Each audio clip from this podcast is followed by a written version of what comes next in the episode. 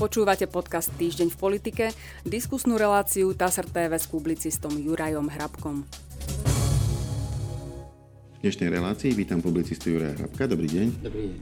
Pán Hrabko, koaličná kríza, pandemická situácia, sobotnejšie pochody, aj to budú témy našej dnešnej debaty, ktorú by som otvoril správou TASR z vyjadrenia pani prezidentky Čaputovej. Správa hovorí, prezidentka Zuzana Čaputová očakáva skoré vyriešenie koaličnej krízy, za ktorú je zodpovedná vláda. Povedala to po stretnutí s premiérom Eduardom Hegerom správe z 22. júla. Od pána premiéra očakáva kroky na zabezpečenie stability vlády. Výmenu ministrov označila za jednu z možných alternatív riešenia krízy, uvádza TASR. Pri tomto skorom vyriešení krízy, akú úlohu by mohli zohrať práve títo dvaja z troch najvyšších ústavných činiteľov, prezidentka a premiér? Prezidentka žiadnu zatiaľ premiér kľúčov. On je predseda vlády, on si má upratať vo vláde. Je to jeho povinnosťou, ktorú nikto za neho iný nemôže urobiť. On musí jednoducho dať do poriadku alebo do laty, ľudovo, ľudovo povedané, tých nezbedníkov, ktorých vo vláde má. A keď to nedokáže, no tak až potom môže prísť eh, pani prezidentka k nejakému slovu. Ale zatiaľ všetko, čo sa deje, sa deje mimo nej. Ona nemá žiadnu kompetenciu do toho vstúpiť.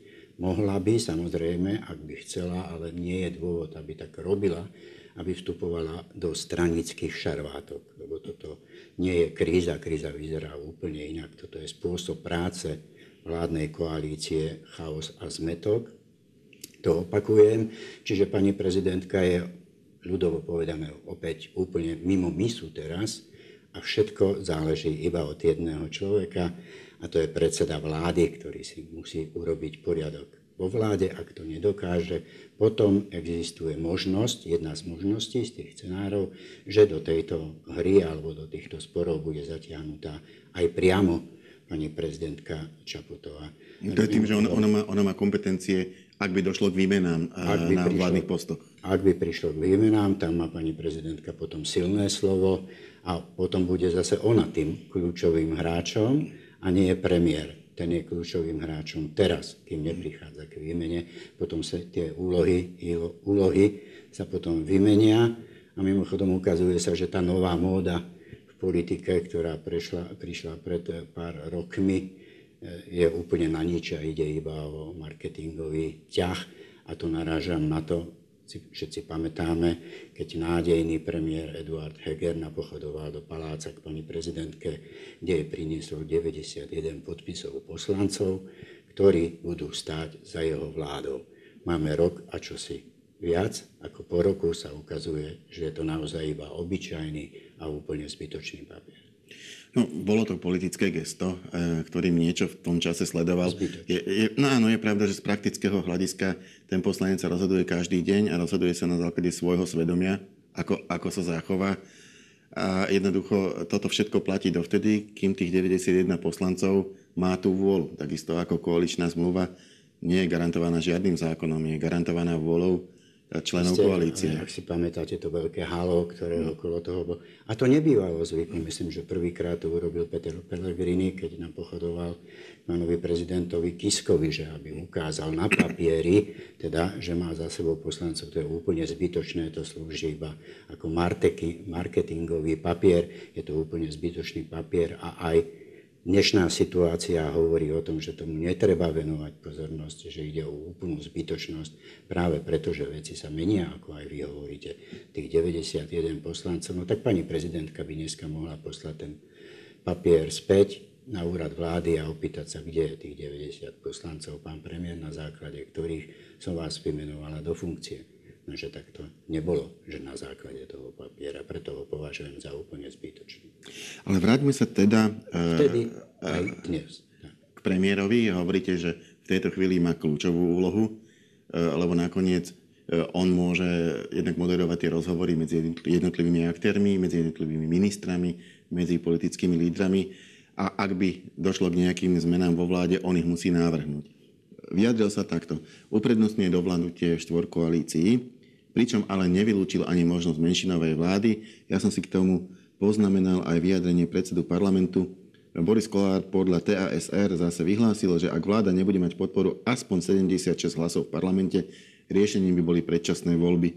Na prvý pohľad sa tieto dve vyjadrenia ako keby vylúčovali, ale nie je to tak, lebo aj menšinová vláda musí mať podporu aspoň 76 poslancov. Boris Kolár odmietol úradnícku vládu, rovnako by nesúhlasil s menšinovou vládou závislou od hlasov ľudovej strany naše Slovensko, možnosti však vidí v konzervatívnych silách medzi nezaradenými poslancami. Kolár tiež potvrdil, že predloží do Národnej rady návrh zmeny ústavy Slovenskej republiky, do ktorej chcú zakotviť možnosť predčasne ukončiť volebné obdobie. Uvádza TASR. E, ukazuje sa na základe týchto nejakých vyjadrení už nejaký spôsob, ako by sa táto kríza vo vládnej koalícii dala riešiť a respektíve bude to riešenie také skoré, ako očakáva prezidentka, alebo také neskoré, ako očakáva premiér, ktorý avizoval, že by to mohlo byť až koncom augusta. No neviem, čo je skore, aké je skore aj pre pani prezidentku koniec augusta, to znamená, že takmer dva mesiace trvajúci tento spor vo vláde, pretože myslím si, že koaličnú zmluvu vypovedal Richard Sulík okolo 5. 6. júla. To mm-hmm. bolo, čiže dva mesiace.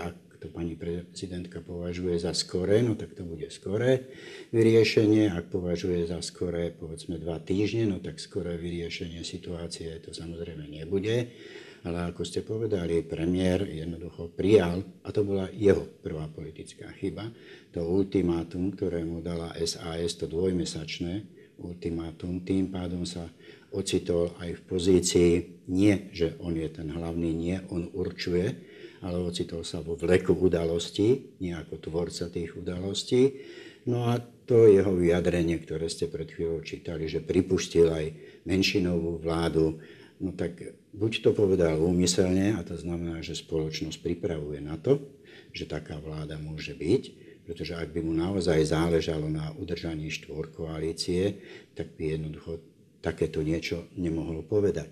To sa nerobí v politike, že niečo takého to poviem, a aj keď nad tým uvažujem. Nie je to priorita pre neho, z toho vyplýva udržanie štvor koalície, pretože nemôže jedným duchom povedať, že som za štvor koalíciu, ale keď nie bude vláda menšinová, respektíve nevylučujem ten scenár menšinovej vlády. Ako premiér mal stáť za štvor koalíciou, vtedy by bol dôveryhodný, vtedy by bol politicky dôveryhodný.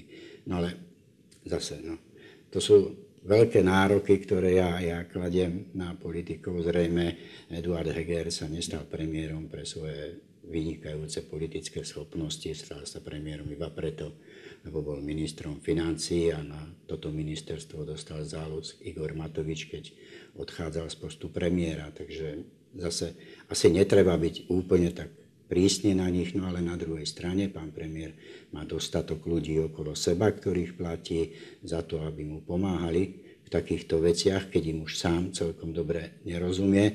A toto jeho vyjadrenie o menšinovej vláde pokladám ja za veľmi nešťastné a politickú chybu.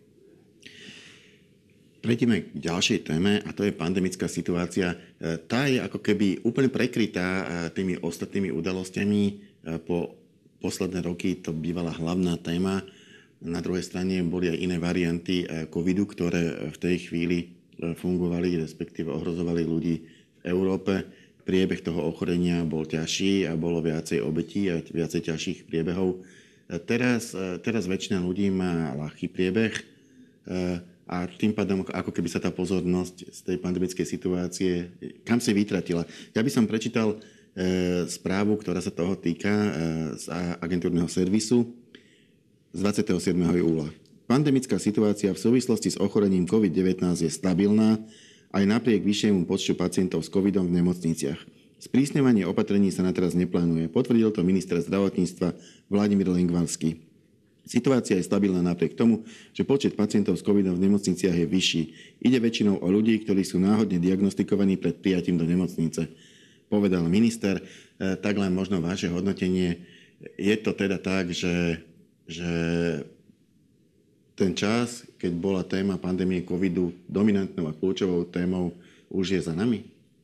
A nie je potrebné už sa zaoberať nejakými novými opatreniami, typmi opatrení, niečím dopredu, čo budeme robiť na jeseň v tejto súvislosti. Jednoducho už to pôjde ako keby spontánne. Ale veď sám si pamätáte, že tomu tak bolo každé leto, odkedy sa vírus objavil.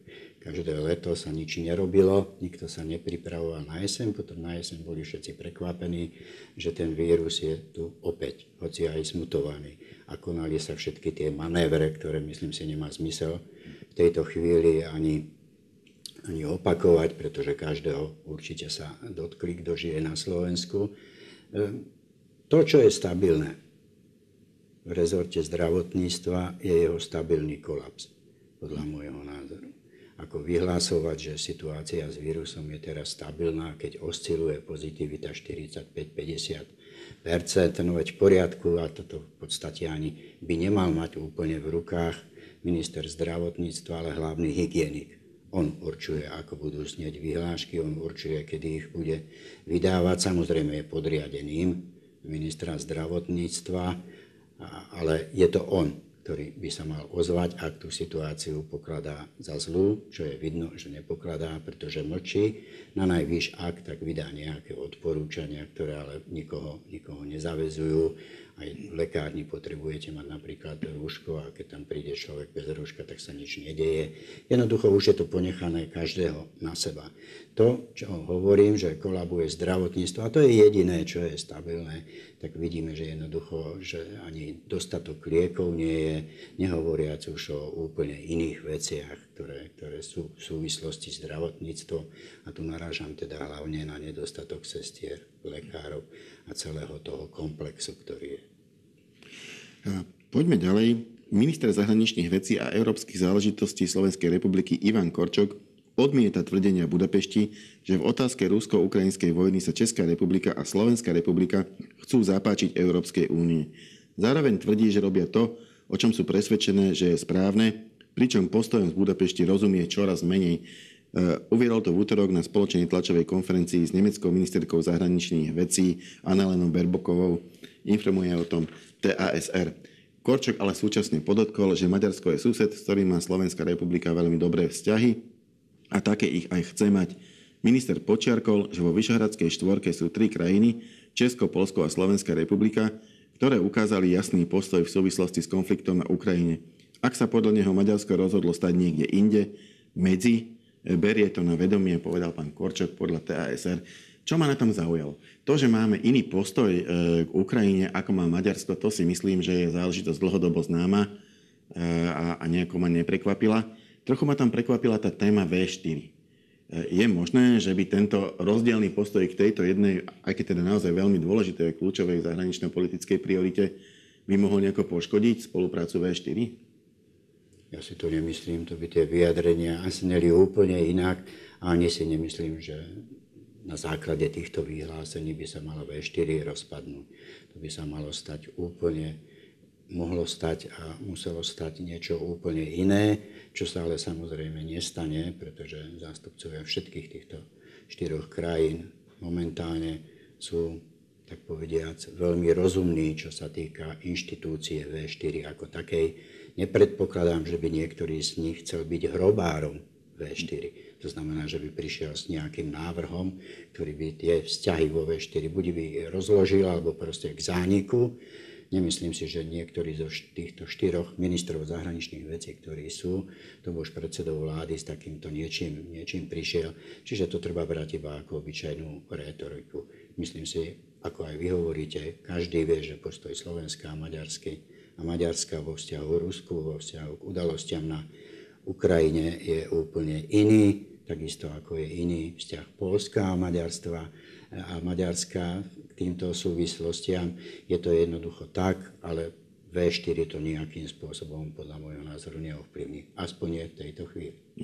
Ja som mal aspoň v minulosti pocit, že V4 sa proste stretávala vtedy, keď bola šanca, že na riešenie niečoho nájdú spoločný spoločný názor, spoločný postup, ktorí sa stretli, dohodli a buď ten postup našli alebo nenašli. A k témam, kde boli veľmi rozdielne názory, V4 ako inštitút sa ani veľmi nestretával.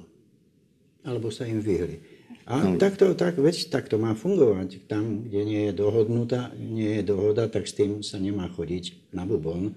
Nakoniec aj tak, aj tak. V4 mala ambíciu kedysi veľkú, ktorá sa nenaplnila, ale V4 nedokáže ovplyvňovať politiku ani Európskej únie. To bolo s takými postojmi, aké tam dneska sú. A to mohla byť jedna z kľúčových e, úloh V4 a jej prípadné rozširovanie. No ale tak, čo sa stalo, to sa stalo. Maďarsko je dnes úplne inde ako ďalšie tri krajiny. Myslím si, že Česko môžeme pripočítať k Slovensku a k Polsku, aspoň teda čo sa týka tých aktuálnych udalostí, teda vojny na Ukrajine a postoj k Rusku. A preto je to iba, iba normálny a pochopiteľný postoj, že V4 k tomuto ani nemôže Nehovorím o tom, že by nedokázalo, lebo to je veľmi pravdepodobné, že by to nedokázalo, ale preto ani nemôže zaujať nejaké spoločné stanovisko, ktoré by bolo ešte navyše aj nejakým spôsobom relevantné. Také niečo sa nemôže stať. Moja posledná téma sa týka dvoch pochodov, ktoré prebehli eh, na Slovensku v sobotu. Prečítam to správy TASR z 23. júla. Verejné zhromaždenia a pochody, ktoré sa v sobotu popoludní uskutočnili v centre Bratislavy, mali pokojný priebeh. Polícia nezaznamenala žiadne narušenia verejného poriadku. Situáciu nadalej monitorujeme, uvedol vtedy hovorca Krajského riaditeľstva policajného zboru Michal Sajf. Pripomenul, že na priebeh zhromaždenia za práva sexuálnych menšín Dúhový Pride, ale aj pochodu Hrdý na rodinu, ktorého účastníci podporili tradičné hodnoty, dohľadali príslušníci viacerých útvarov Krajského riaditeľstva policajného zboru v Bratislave, pričom na mieste boli aj členovia antikonfliktného týmu. Na dodržiavanie poriadku dohľadali tiež príslušníci Bratislavskej mestskej polície. Na oboch podujatiach sa zúčastnili aj známe osobnosti a predstavitelia verejnej správy, nechýbali, nechýbali ani politici či členovia vlády. Dlhový Pride prišla podporiť napríklad ministerka spravodlivosti Mária Kolíková z SAS. Svojou prítomnosťou chcela podľa vlastných slov dať najavo, že vníma problém nedostatočnej tolerancie spoločnosti k LGBTI komunite. Organizátorov pochodu Hrdí na rodinu zase ocenil minister práce, sociálnych vecí a rodiny Milan Krajniak. E, toľko TASR. Boli dva pochody, a prebehli, zdá sa, bez problémov. Na každom vystúpil ten, kto chcel. E, tak e, bolo to asi tak, ako to má byť. No áno, tie pochody, ak hovoríme iba o nich, tak boli tak, ako majú byť. Samozrejme to vyjadrenie pani ministerky Kolíkovej nie je pragmatické, ale je pokrytecké. Treba si uvedomiť, že Maria Kolíková je na ministerstve spravodlivosti už zhruba 6 rokov, najskôr ako štátna tajomníčka, teraz ako ministerka. To znamená, že ak by mala úprimný záujem niečo urobiť, už to mohla dávno dokázať. Preto hovorí, že nejde o pragmatické, ale pokrytecké vyjadrenie z jej strany. Tie pochody boli v poriadku, čo v poriadku nie je, ale čo zase politikom vyhovuje. To, preto som aj spomenul ten príklad e, pani Kolíkovej. Je to, že nikto tú situáciu nerieši. A že sa tomu politici jednoducho vyhýbajú ako čert krížu a neustále iba slubujú. Myslíte teraz tým uh, práva sexuálnych menšín, napríklad, ja neviem, uzavriete registrovaného partnerstva, čo bojujú? tak, veď toto naposledy to ide prierezom. Prierezom. Všetky strany slubujú, okrem tých extrémistických, že toto budú riešiť. Ja si pamätám, veď referendum Aliancie za rodinu na jej podnet bolo 2015. No bolo 2015 a vtedy aj Robert Fico verejne vyhlásil a povedal, že teda tieto veci je treba riešiť a že ich bude riešiť, ale samozrejme, že ich neriešil, pretože problémy tej komunity naozaj tu neustále zostávajú a politici ich nechcú riešiť, nie sú dotlačení ich riešiť, pretože sa im hodí kedykoľvek ich môžu vytiahnuť a použiť a opäť sa debata zvrtne na túto tému. Tá komunita na to samozrejme, samozrejme dopláca, pretože ja nevidím naozaj nič celého na tom, aby mali presne tie prípady, ktoré sluboval aj Robert Fico, to je znamená tie otázky dedenia a prístupu k zdravotnej dokumentácii, pretože im to môže a dokáže uľahčiť život. Ďakujem pekne, to bola posledná otázka našej dnešnej debaty. Ja za účasť nej ďakujem publicistovi Jurajovi Hrabkovi. Ďakujem za pozornie. A my sa s pánom Hrabkom opäť stretneme na budúci týždeň. Dovidenia.